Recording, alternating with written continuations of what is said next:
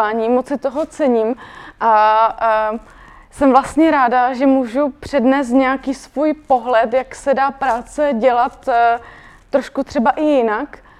Jmenuji se teda Barbara Baronová a já jsem se ještě dovolila to téma rozšířit z týmové spolupráce a budování kontaktu a doplnila jsem schválně to slovo vztahu, protože to má v případě té mojí práce, kterou dělám, hodně důležitý význam.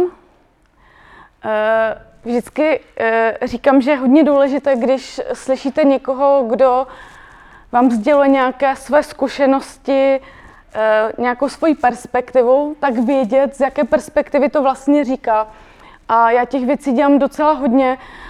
Dala jsem na první místo slovo nakladatelka, protože z tohoto úhlu pohledu budu dělat dneš, dnešní přednášku ale zároveň jsem i literární dokumentaristka. Eh, můžete si to představit jako alternativu filmového dokumentu, to znamená, že já ten dokument, který dělám, tak z něho není tím výstupem film, ale z toho výstupem kniha.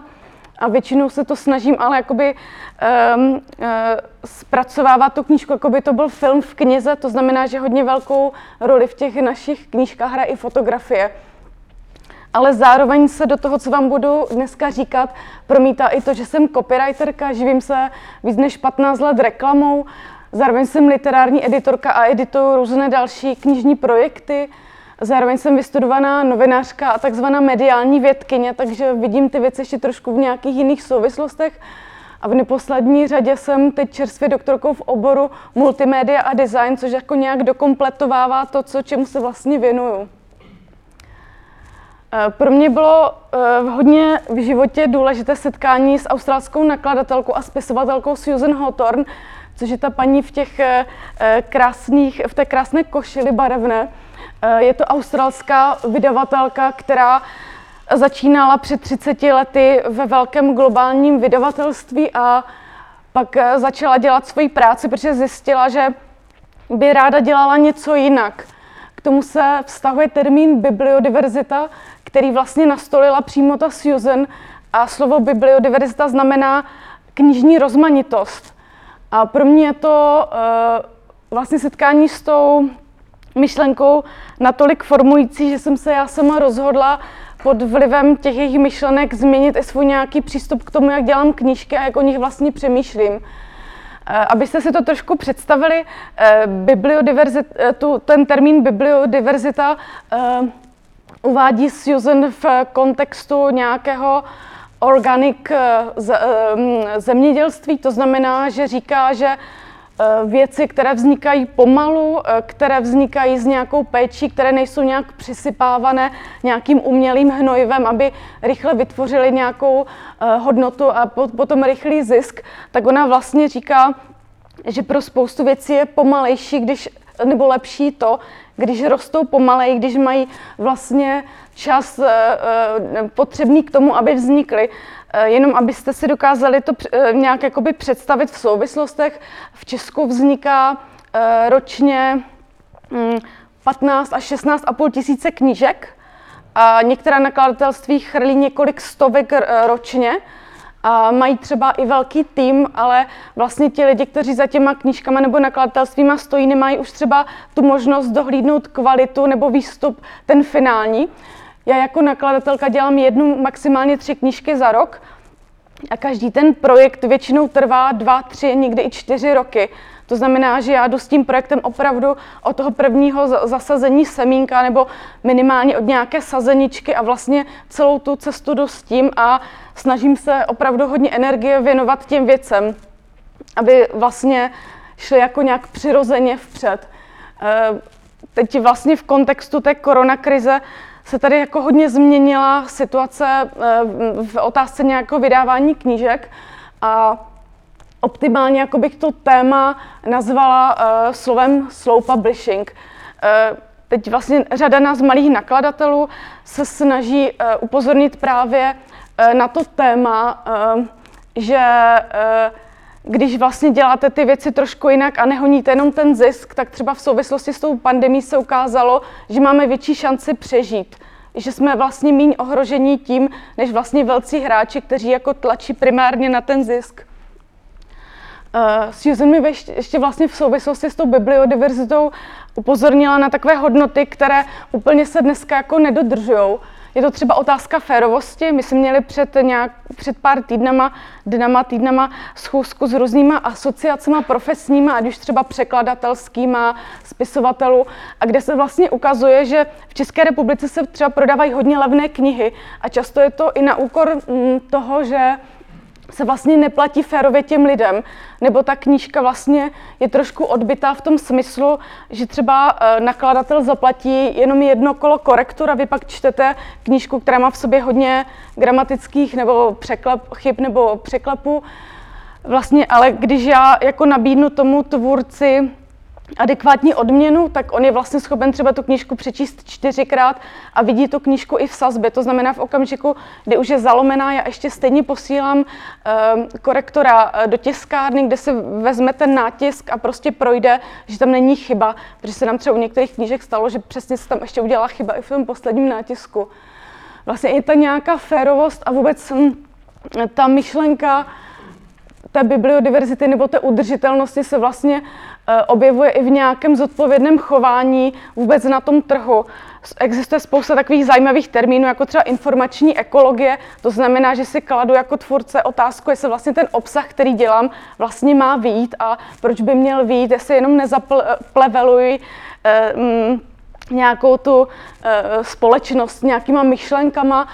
Eh, ta Susan vlastně v rámci toho termínu bibliodiverzita hovoří například o nějaké kulturní apropriaci, kdy vy vlastně vytvoříte nějaký ověřený model, příklad severská detektivka byla v kurzu, tak všechna nakladatelství začínají prostě zhánět tento typ literatury a vydávat a vlastně už jim není jako pro ní není podstatná třeba kvalita, ale vlastně taková ta rychl obrátkovost. Má to prostě spoustu specifik.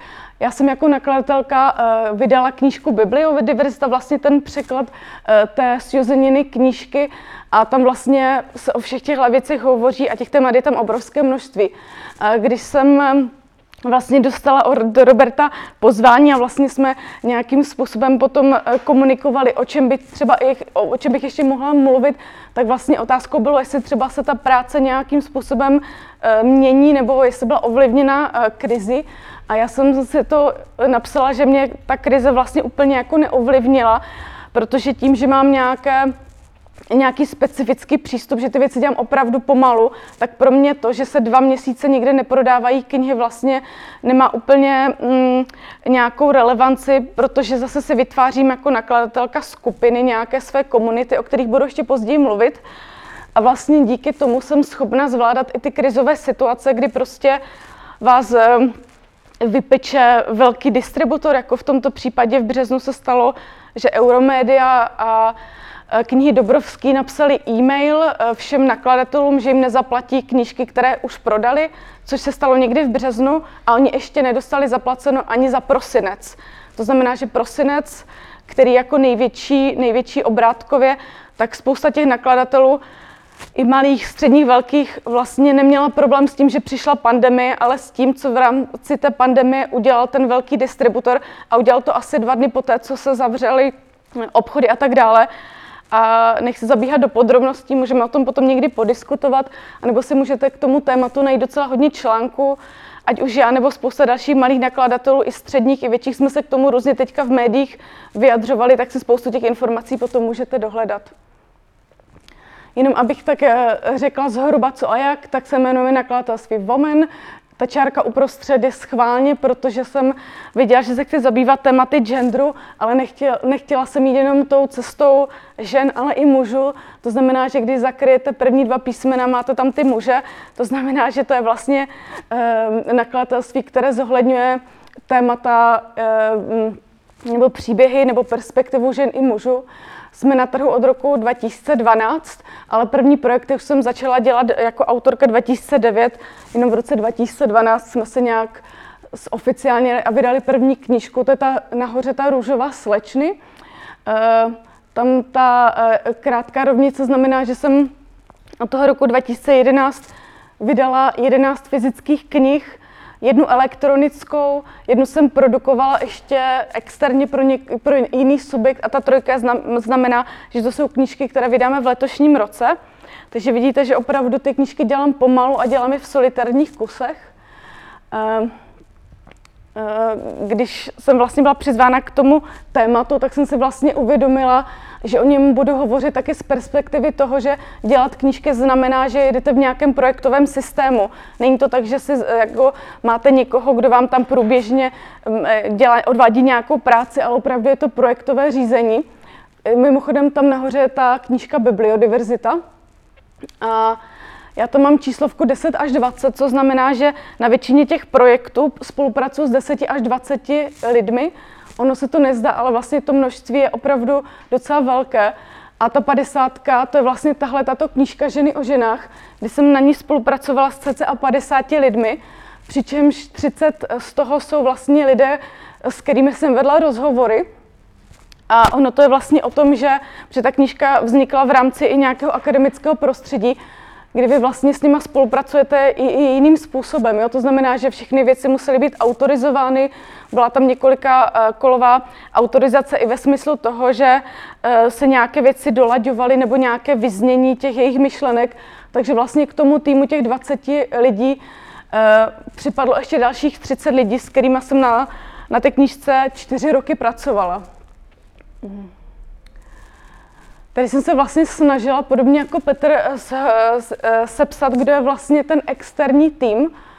A jsou to opravdu rozmanité profese, kdy mezi těch 20 lidí se počítají korektoři eh, nebo různí strategové, které si občas přizývám na nějakou konzultaci, když třeba přemýšlím, jakým způsobem s tou knížkou dál pracovat.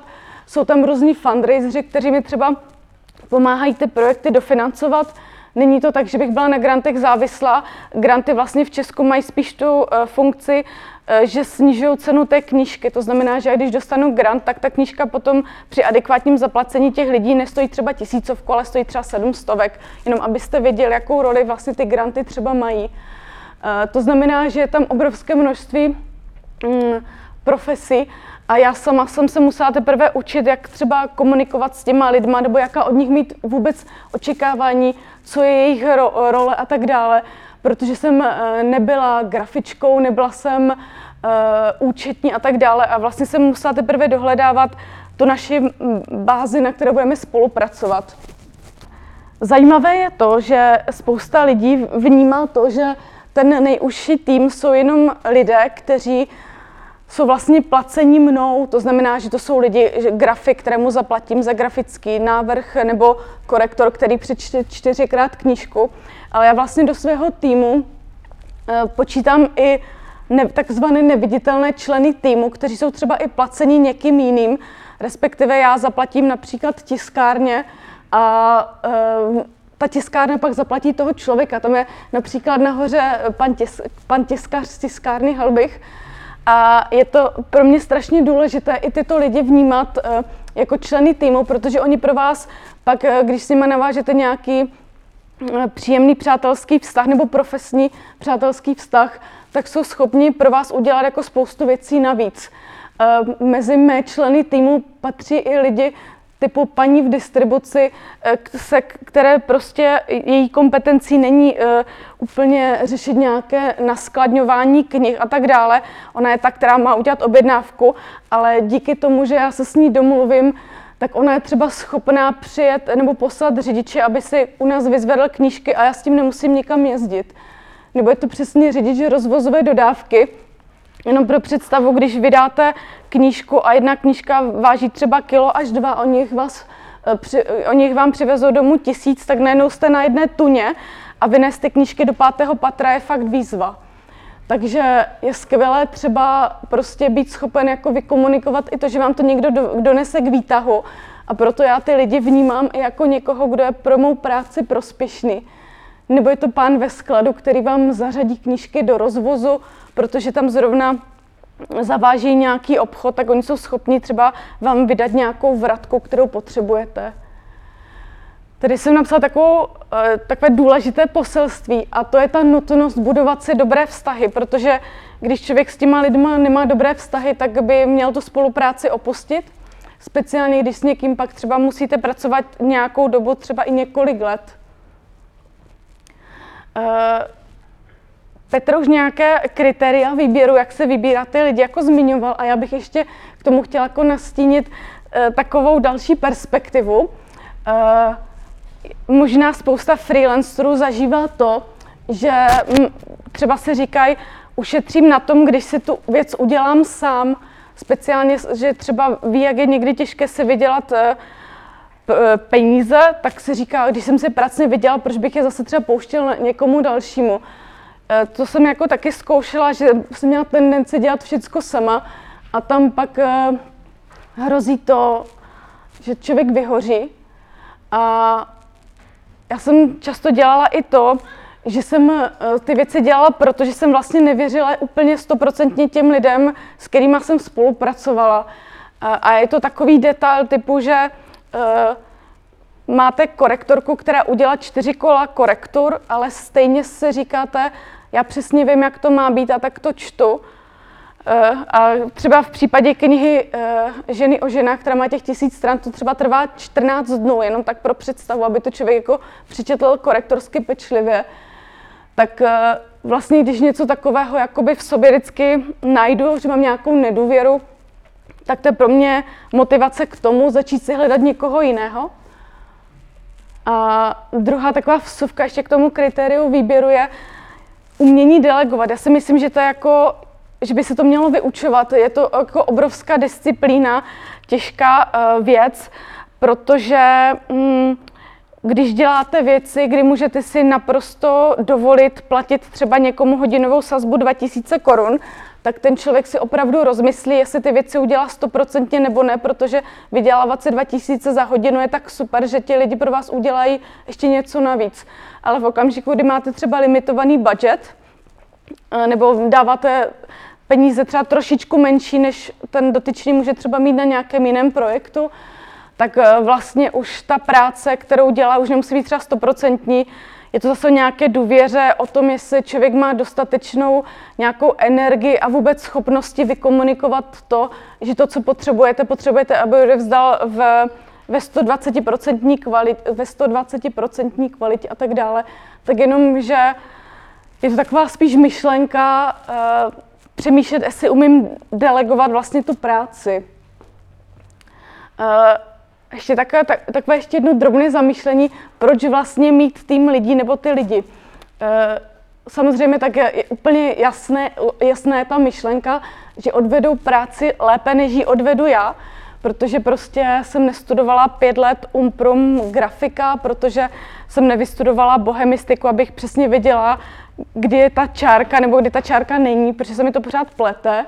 Tak jednak to je jeden důvod, ale ten druhý, který jsem vlastně jako vypozoroval v průběhu, že to jsou ti lidi, kteří vnesou do té vaší práce nějaký kritický názor, ať už do, dobrý, anebo ten negativní a umí posunout ten projekt dál. A to si myslím, že jako často nechceme slyšet, protože si říkáme, já jsem ten, kdo o tom rozhoduje, tak má prostě ten jasný, já přesně vím, jak to má vypadat. A častokrát se bráníme tomu, že ten kritický názor nás může obohatit. A někdy je to fakt bolestné a slyšet tu zpětnou vazbu, ale mm, mám pocit, že je to eh, hodně důležité a já sama na těch svých knížkách, i když dělám sama editorskou práci na některých projektech, tak si na ty své vlastní projekty přizývám dva až tři lidi a mám jednu takovou hodně ostrou editorku, která se nebojí škrtat a nebojí se použít i ostré slovo a říct mi, že jsem se úplně zbláznila, ale vlastně teďka zpětně, no, ale teďka zpětně vlastně vidím, kolik věcí a projektů zachránila. Ona se třeba dává pozor na takové ty věci, jestli eh, ty myšlenky, které posouváte dál, mají nějakou vnitřní logiku, což si třeba na první pohled jako eh, může zdát, že je všechno v pořádku, ale eh, když se člověk pak naučí číst kriticky ten text, tak jako najednou vidí, že se po vnitřní logice třeba rozpadá a tak dále. Tak teď jsme se konečně dostali k těm kritériím výběru. A já jsem si to dala do několika bodů a řeknu vám vždycky nějaký příklad k tomu. Já si primárně vždycky vybírám lidi, kteří jsou lepší než já. Mám třeba takovou zkušenost z jedné instalace, kdy jsme připravili jeden projekt a já jsem si vybrala hodně mladé lidi k tomu, ke spolupráci a dopadlo to tak, že jsem vlastně jsem měla nějakou představu o tom projektu, jak bude vypadat, všichni z toho byli nadšení a ve výsledku to dopadlo tak, že jsem řešila nějakou technickou eh, eh, oprávnění pro technické eh, umožnění realizace nějakého nějakého elektronického zařízení. Já nejsem inženýrka, nejsem designer, nic, ale vlastně tím, že jsem si vybrala slabší článek do toho projektu, tak najednou jsem viděla, že on to ten slabší článek nezvládá a já v té svojí vlastní honbě za to mít ten projekt prostě skvělý, jsem dělala práci za někoho jiného. Druhá věc je nějaká osobní zkušenost.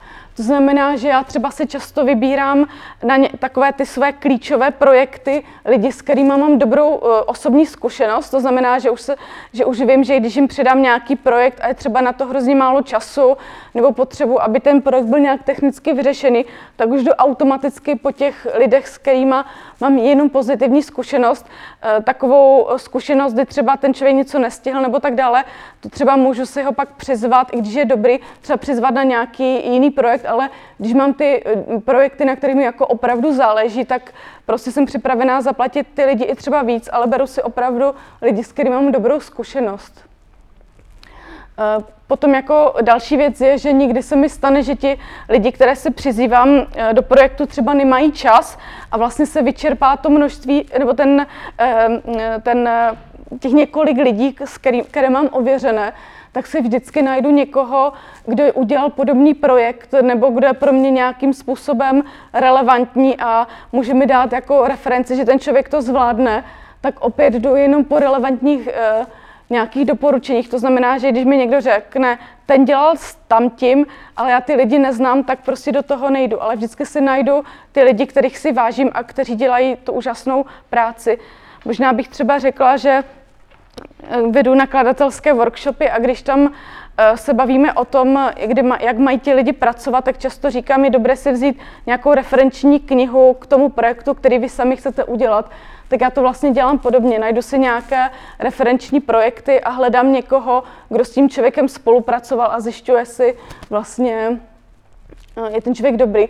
Třeba teďka chystáme projekt s fotografkou Ditou Pepe, ona mi doporučila člověka, grafika, s kterým spolupracuje už na několika projektech a říkala, že prostě co všechno jakoby udělal jakoby i nadstandardně navíc, aby ten projekt, ty její projekty předchozí fungovaly, takže to pro mě nějaká relevantní reference. Jak jsem mluvila o tom, že ty naše projekty třeba vznikají někdy 3-4 roky, tak jsem došla k tomu, že vlastně tím čtvrtým kritériem, které je pro mě naprosto zásadní, je nějaká osobní sympatie. Už jsem narazila mnohokrát na to, že když mi třeba na těch lidech něco nesedělo, nebo tomu člověku naopak nesedělo na mě, nebo na nějakém našem dalším jako spolu, eh, spolutvůrci, tak vlastně ten projekt eh, vlastně dopadl špatně, protože se jako ukázalo, že v určitém dobu, v určitém momentu, kdy se třeba nějakým způsobem vyhrotí situace, tak lidi mají tendenci vlastně ty negativní věci jako směřovat, on to udělal, i když to ten člověk neudělal. Takže vlastně pro mě je to hodně založené na osobní sympatii a většinou po těch třech, čtyřech letech to opravdu přerůstá v nějaké profesní přátelství, což je pro mě jako hodně, hodně důležité. A odkazuje to i na ty vztahy, které jsem psala na začátku té prezentace. Další jako kritérium výběru je určitá lidská pokora. Eh, s tím jsem se setkala mnohokrát, že v okamžiku, kdy u někoho převládá jeho ego, tak dochází k tomu, že vzniká nerovný profesní vztah.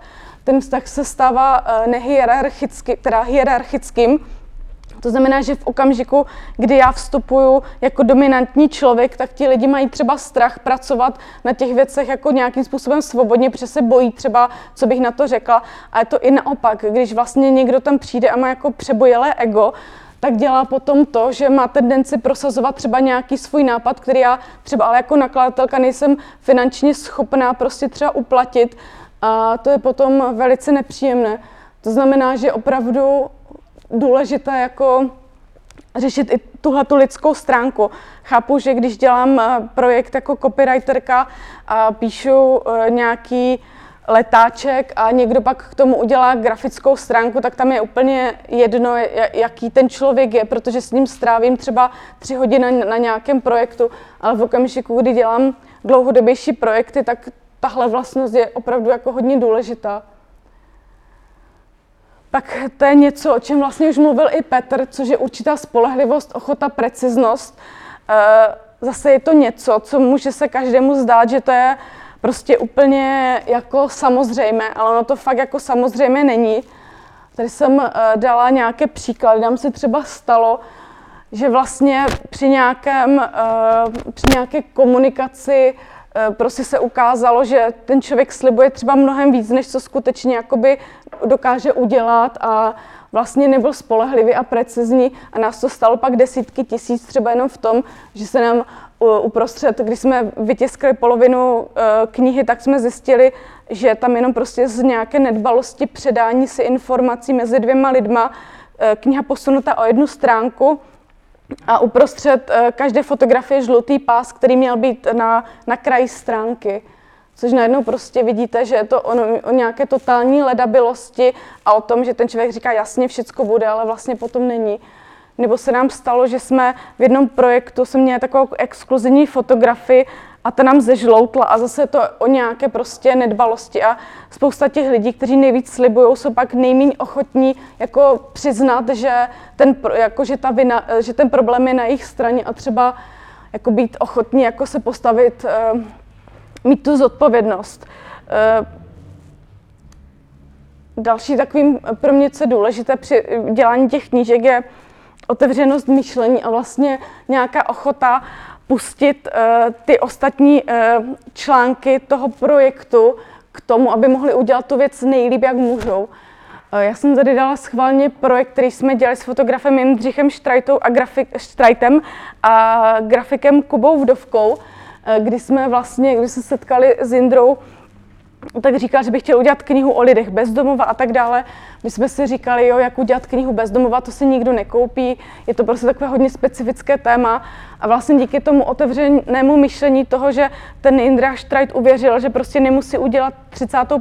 knihu v klasické podobě, ale pracovali jsme ji takovým, zpracovávali jsme ji takovým hodně konceptuálním způsobem. To znamená, že jsme eh, natiskli fotografie a ty jsme uzavřeli do krabice.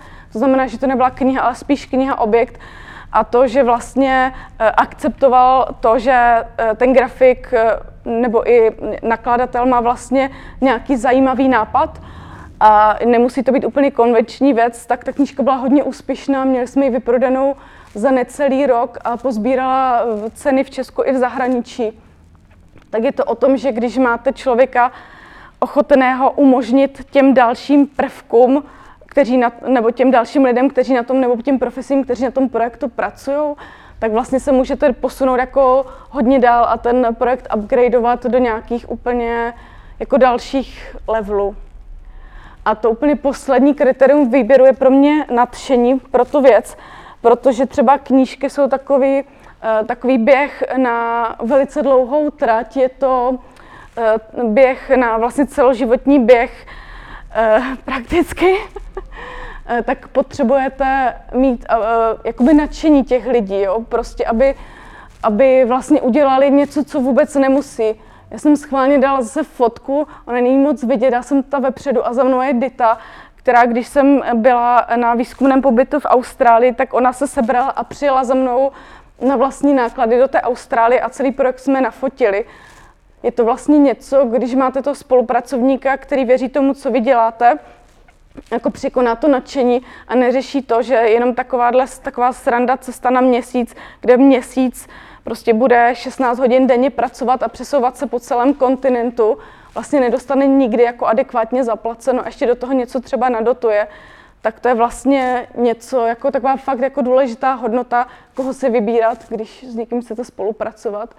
No a vlastně pak je ten optimální stav, kdy s váma ti nejlepší chtějí spolupracovat sami, což se nám třeba stalo právě s Jindřichem Štrajtem, který řekl, že vidí, že tu práci prostě děláme dobře a že ten tým lidí je natolik kvalitní, že mu může věřit, že s náma chtěl tu knížku udělat.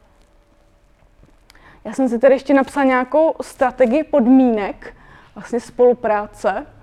Eh, já vždycky, když, eh, když přicházím s nějakým novým projektem, tak jsem se už musela naučit jako hovořit na rovinu. To znamená, jaká je moje pozice nebo jaké, je moje smýšlení a v jaké se nacházím situaci.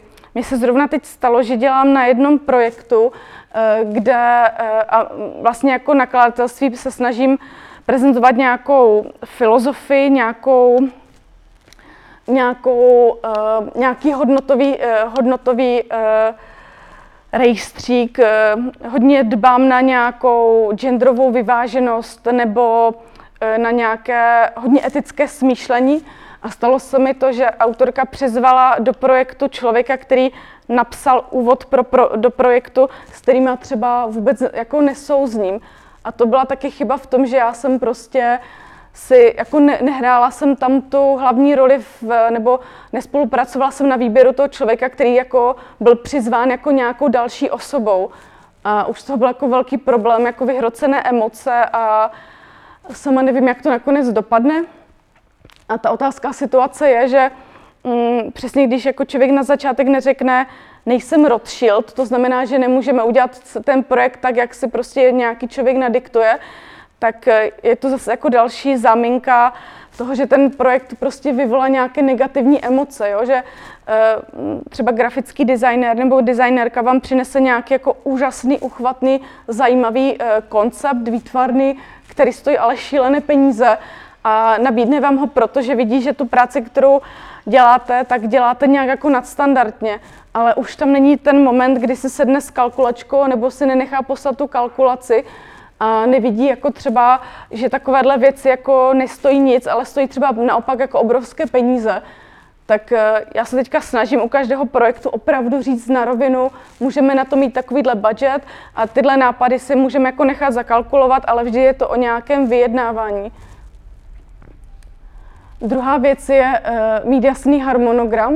Já jsem se naučila pracovat projektově na rok, dva až tři dopředu, protože i v Česku, když třeba chcete fungovat v rámci nějakého grantového nebo podporného systému, musíte znát nějaký státní harmonogram nějakých uh, finančních pobídek nebo musíte vědět, kdy je třeba dobré uh, přinést nějaký projekt nějakému třeba nějaké firmě, která by vás potenciálně mohla třeba podpořit.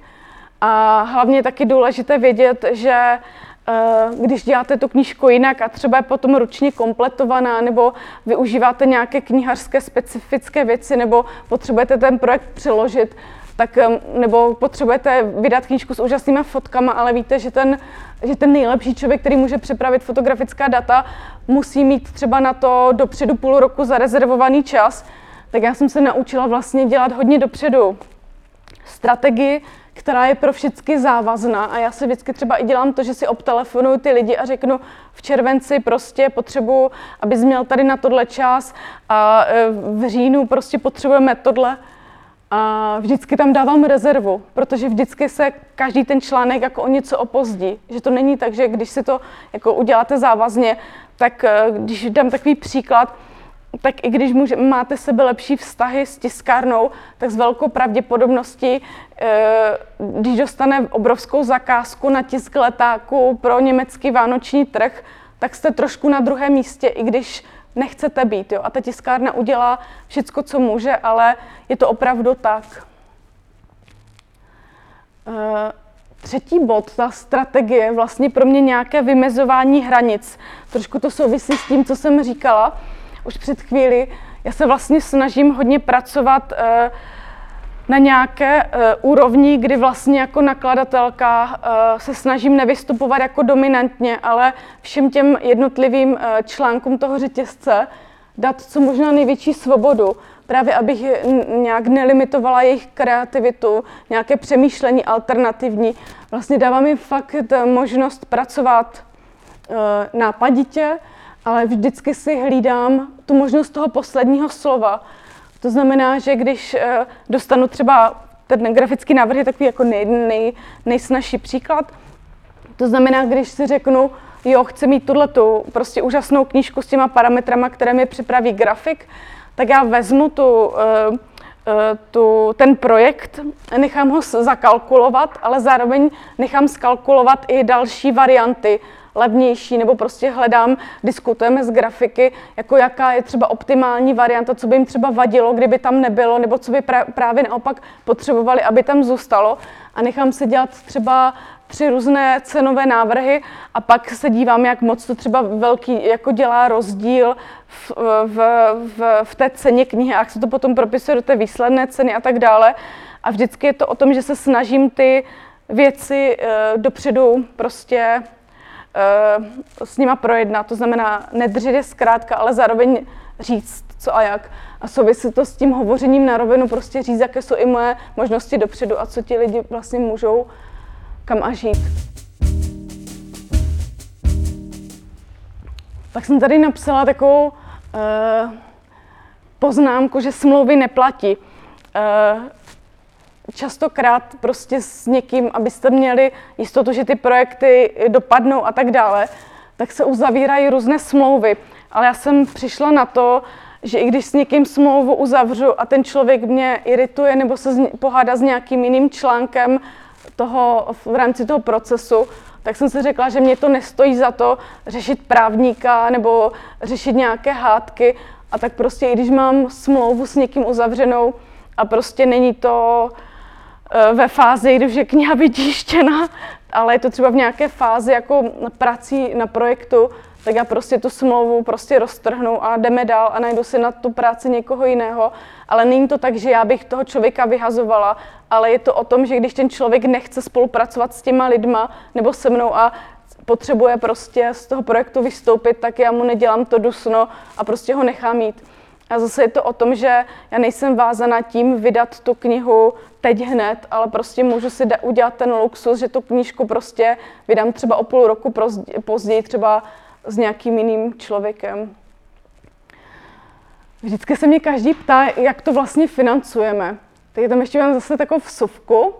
Eh, vždycky se dá ušetřit, aby prostě člověk vytvořil nějaký hodně ekonomicky dobře spočítaný projekt, ale já říkám, že když se špat, eh, šetří na špatném místě, což je spousta míst, kde se dá šetřit špatně, tak je projekt ošizený. To znamená, že já když řeším nějaké financování, tak já se primárně snažím nešetřit na věcech, které je nutné absolvovat. To znamená, nešetřím nikdy na korekturách, ale radši připlatím těm lidem naopak ještě víc.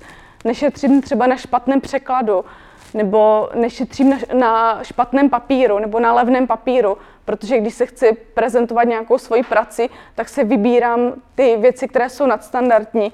To znamená například když, když dochází peníze, nebo prostě už by nebyl budget na ražbu do titulní, eh, eh, do titulky té knihy, tak prostě tam ta ražba nebude, protože pro mě mnohem důležitější, že ta knížka bude mít jako hodně dobrý papír. A vždycky si říkám, že primárně je důležité mít na zaplacení těch lidí. Eh, když si uděláte nějaký rozpočet nějakého většího projektu, tak se třeba pohybujete až nějak kolem milionu a třeba polovinu z toho tvoří tis, třeba tiskárna, tak vždycky mě ta tiskárna spíš počká, protože má ještě jako další třeba velké příjmy, tak mi třeba umožní jako zaplatit to třeba na dvě nebo na tři splátky, ale vždycky primárně zaplatím ty korektory, ty, ty korektory a ty překladatele, vlastně přímo, přímo ty lidi, s kterými spolupracuju, protože oni mi dali důvěru, tak já jim tu důvěru vracím tím, že jim zaplatím. Teď k té uh, strategii financování. Možná znáte teorii pomeranče. Kdo nezná strategii pomeranče, tak ji tady řeknu. Uh, když uh, jdete s někým vyjednávat o nějakých podmínkách, ať už financování nebo podpory, tak je dobré přemýšlet nad tím projektem jako o pomeranči vždycky ta spolupráce je o tom, že každý chce mít jako adekvátně tu, tu svoji věc, tu svoji půlku. Když se řekne půlka, každý si představí, že ten pomeranč se rozkrojí na polovinu a, a každý dostane tu svoji polovinu. Ale když s těma lidma vyjednáváte, a to znamená i s těma lidma, s kterými spolupracujete, tak zjistíte, že vám se hodí ta dužina a tomu člověku se hodí ta slupka. Proto je strašně dobré přemýšlet, i když jakoby hledáte nějakého spolupracovníka, přemýšlet o tom, co je vlastně ta půlka, kterou z toho, kdo, kdo chce z té spolupráce mít. A ta slupka a dužina můžou mít jako uh, uh, různou podobu. Já jsem tady právě uh, schválně napsala různé možnosti financování, jak já financuji svoje vlastní projekty. vedle toho, že těm lidem zaplatím, když si řeknou tuhle částku, nebo kterou jim já nabídnu, tak vedle peněz mám několik dalších způsobů, jak se dá financovat.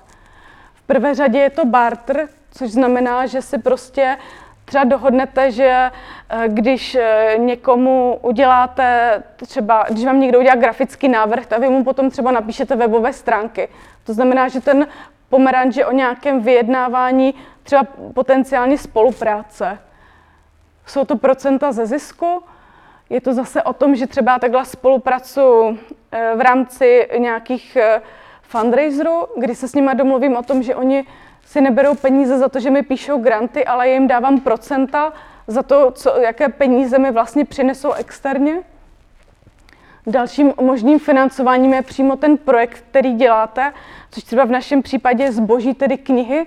Já se třeba domluvám někdy s autory, že je pro ně víc zajímavější, než získat, uh, získat konkrétně třeba jednorázově nějakou částku nebo čekat, než se knížka vyprodá a budou dostávat nějaká procenta tak já spolupracuji i tak, že eh, se s nimi domluvám, jestli třeba nechtějí knížky a někteří autoři řeknou, že pro ně dostat 150 knížek, s kterými oni pak budou jezdit po světě nebo je budou různě prezentovat, je mnohem víc, než třeba říct si o 50 tisíc. Je to vlastně o nějakém zase vyjednávání, co je pro koho jakoby mnohem zajímavější.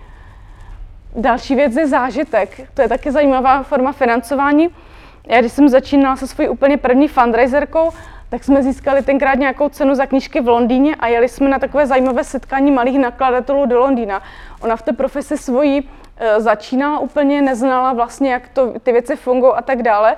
A já jsem udělala to, že jsem jí zaplatila letenku, že jsem jí vlastně zařídila ubytování v tom Londýně, kam jela na pět dní nebo na týden s náma a vlastně uvedla se mi do nějakého profesního světa, kde ona získala jako zajímavou inspiraci, mohla získat nějaké kontakty a tak dále.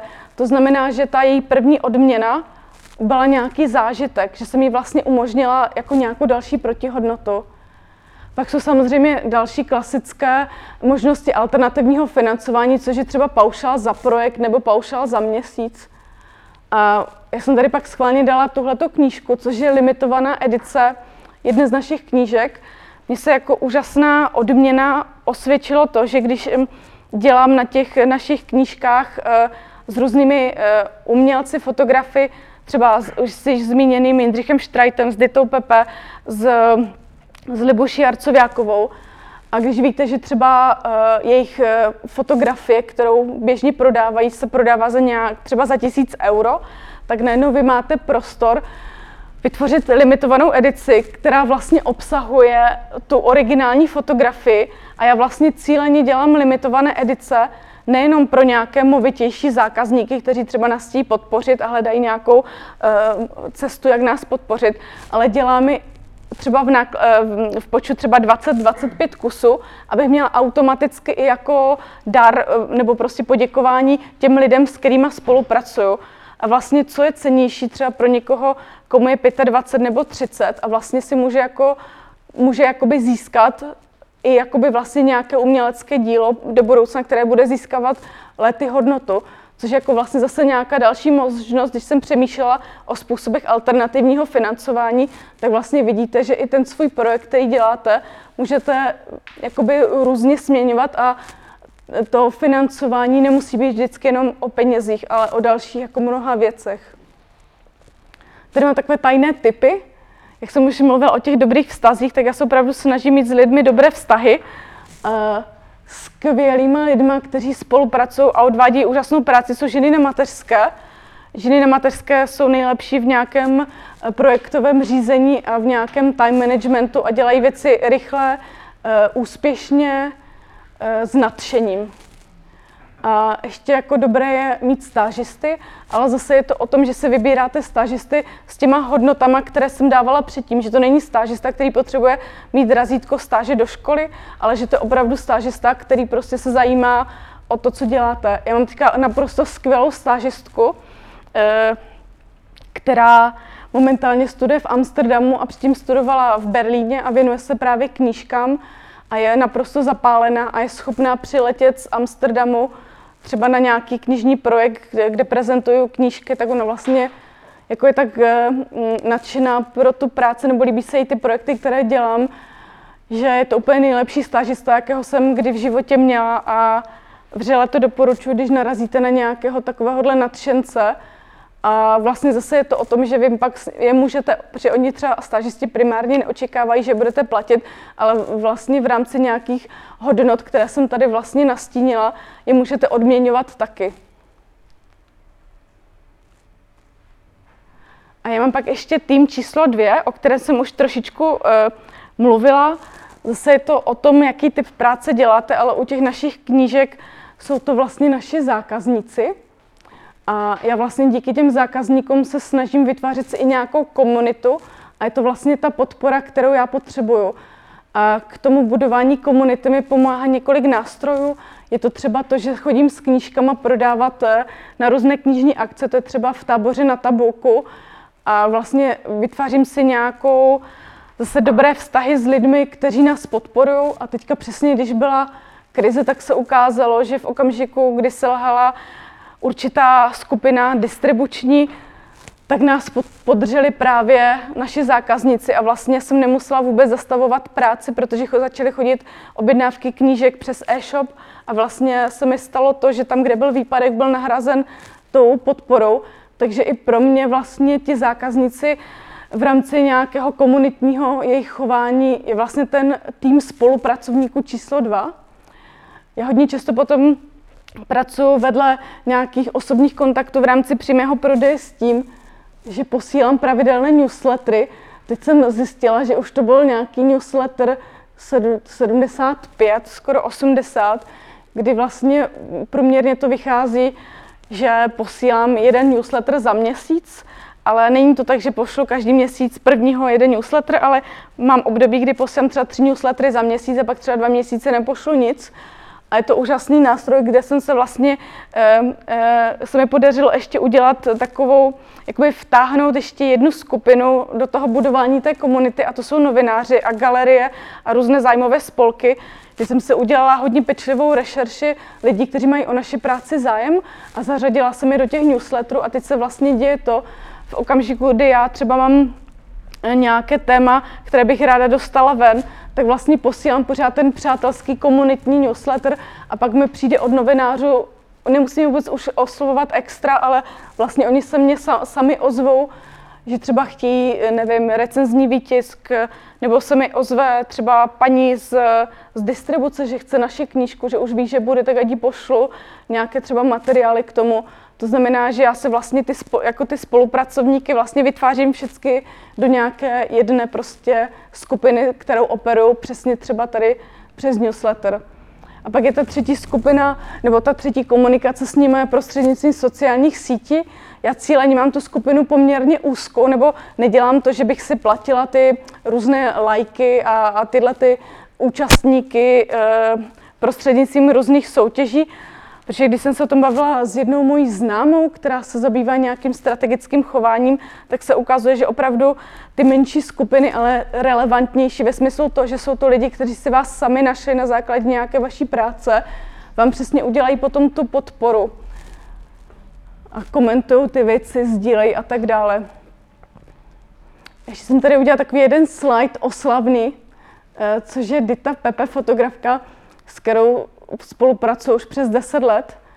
Eh, to jsme pracovali eh, ještě za našeho dalšího asistenta, našeho psíka, kdy jsme dávali dohromady nějaký eh, projekt, který jsme realizovali v Japonsku. A já, když jsem si měla definovat toho ideálního spolupracovníka, tak jsem si to definovala právě na té dytě. My vlastně, když spolupracujeme, tak tou nejvyšší hodnotou, kterou vlastně máme, tak je nějaký vzájemný respekt a profesní úcta. To znamená, že ona mě neříká, co mám dělat já, já jí neříkám, co má dělat ona. A vlastně důvěřujeme jedna druhé natolik, že víme, že to nejlepší, co, co můžeme odevzdat, tak je to, co děláme. Při ty věci děláme na 150 eh, Vzájemně se podporujeme, to znamená, že když jsem měla strach jít třeba k někomu natáčet, tak ta přijela do Prahy a šla tam se mnou natáčet. A ona zase, když někde fotí a potřebuje technickou podporu, aby někdo svítil, tak já jezdím s ní, s ní a svítím jí. Je to vlastně i o nějaké profesní podpoře, toho, že si jako nehráme na to, já jsem velký spisovatel nebo já jsem velký fotograf, ale prostě fungujeme na bázi nějaké výpomoci. My jsme obě dvě totálně fascinované kreativní prací a pořád vymýšlíme nějaké hovadiny, když to tak řeknu, protože vlastně vidíme, že, nebo před pár lety, když jsme se o tom bavili, Dita pronesla takovou jako hezkou myšlenku, že když tomu projektu dokumentárnímu, fotografickému, literárnímu věnujeme třeba tři roky života, tak eh, ty věci by měly být dotahované jako do absolutní jako uh, nějaké, jakoby vlastně využít ten potenciál toho jako po všech stránkách. No a pak je tam to bezvýhradní nadšení, kdy si Dita koupila letenku do Austrálie, já jsem si kdysi koupila zase letenku do Afriky a jela jsem tam zase dokumentovat, co Dita potřebovala, tak jenom to bezvýhradní nadšení tam vlastně hodně propsané. A mám poslední slide, kdy jsem se snažila udělat na závěr nějaké poselství. A já jsem si uvědomila, eh, že to nejdůležitější, co vlastně je přínosem jakoby pro můj život a chtěla bych, aby byl i pro ten tým, je vlastně vnímat příležitost jako tu největší odměnu. To znamená, že ne, nedělám to, že každou věc jako přepočítávám důsledně do poslední koruny, do poslední faktury, do poslední minuty, do posledního centimetru, který popíšu na papíře, ale vlastně vnímám ty možnosti, eh, že to je ta hodnota, která ke mně přichází.